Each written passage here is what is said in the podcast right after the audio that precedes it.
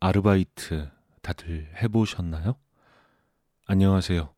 흥미로운 이야기들을 라 어, 세탁기가 다 돌아갔네요. 흥미로운 이야기들을 라디오 드라마로 들려드리고 있는 여러분의 포켓 노인네 오늘도 인사드립니다. 목소리가 좀 다르죠? 목이 갔어요. 어제 음 일이 좀 있어서 네, 목이 완전히 가버렸습니다. 네, 그건 그거고 음, 특별한 상황이 아니라면 아르바이트를 한 번씩은 보통 경험하게 되죠. 그럴 때 나에게 잘해주는 선배가 한 명이 있다면 굉장히 좋은 일이에요. 그쵸? 어, 잘 알려주기도 하고 뭔가 먹을 걸 주는 선배가 있다면 먹을 걸 주는 사람은 좋은 사람이죠. 그쵸? 개인적으로 저는 음, 먹을 걸 주는 사람은 나쁜 사람이 아니다 라고 생각하고 살고 있는데요. 돼지죠? 음, 음, 글쎄요. 정말 다 좋은 사람일까요? 오늘 제가 여러분께 들려드리기 위해서 준비한 이야기, 일본에서 굉장히 유명했던 이야기입니다. 제목은 믹스 주스. 그럼 오늘 준비한 이야기도 부디 재미있게 즐겨주시길 바라겠습니다.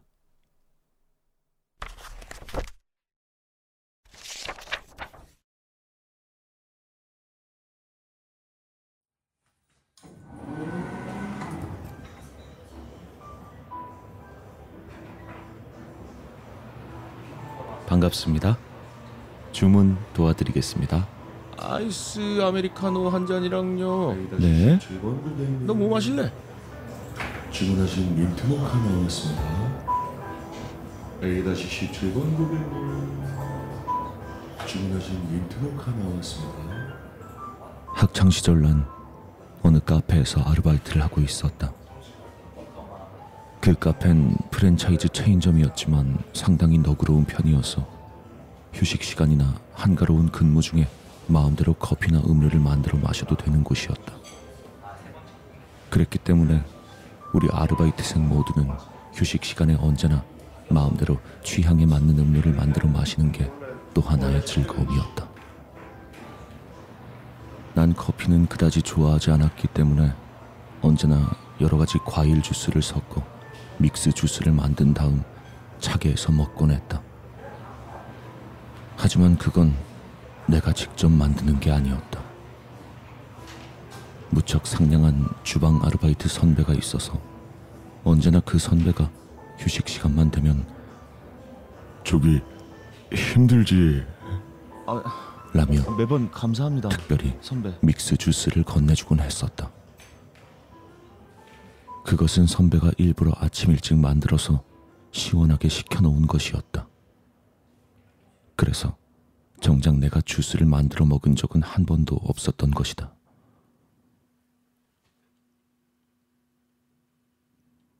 그러던 어느 날이었다. 난 그날따라 우연히 일찍 출근하고 말았다. 그래서 아 생각보다 너무 일찍 왔는데 그럼 맨날 받아먹기도 좀 그렇고 오늘은 주스나 좀 만들어 놔야겠다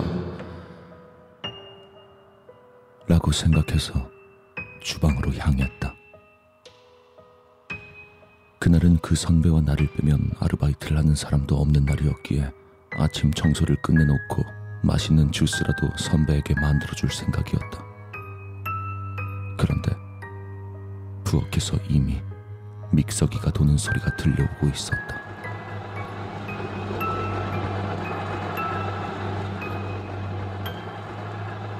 아무래도 오늘도 선배가 먼저 주스를 만들고 있는 것 같았다.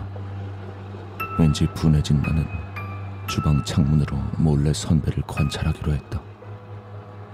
사실 매일 나에게 만들어주던 그 맛있는 믹스 주스가 대체 뭘 넣어서 만드는 건지 알고 싶은 마음도 조금은 있었다. 그런데 선배는 뭔가 이상한 짓을 하고 있었다. 주머니에서 필름통을 꺼내더니 그 안에 들어있는 것을 믹서기 안에 붓고는 중얼중얼 혼잣말을 하고 있었다. 그리곤 몸을 쭉 내민 채 믹서를 들여다보는 선배의 입으로부터 무엇인가가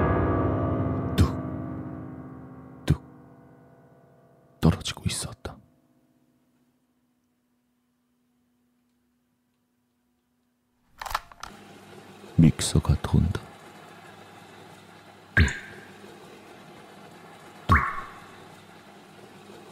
여전히 믹서는 돈다. 뚝, 뚝. 순간 충격의 말도 나오지 않았지만 그보다 더 큰 분노를 참지 못하고 난 주방문을 열어 제꼈다. 뭐 하는 겁니까 지금? 왔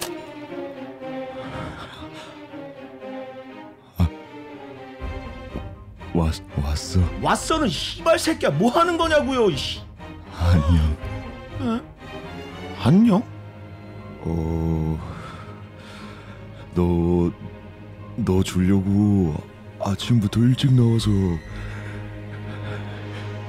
주스 만들고 있었는데 언제부터? 웃지 마. 어? 언제부터 이런 거야? 선배는 대답이 없었다.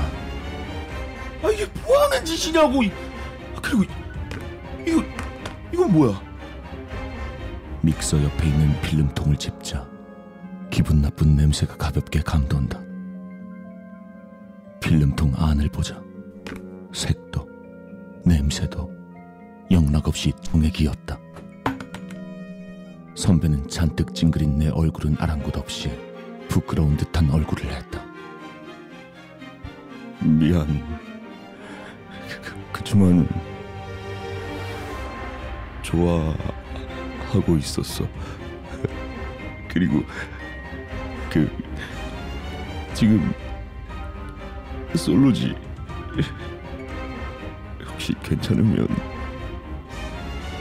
나랑 사귀지 않을래? 그리고 이제 선배라고 부르지 마.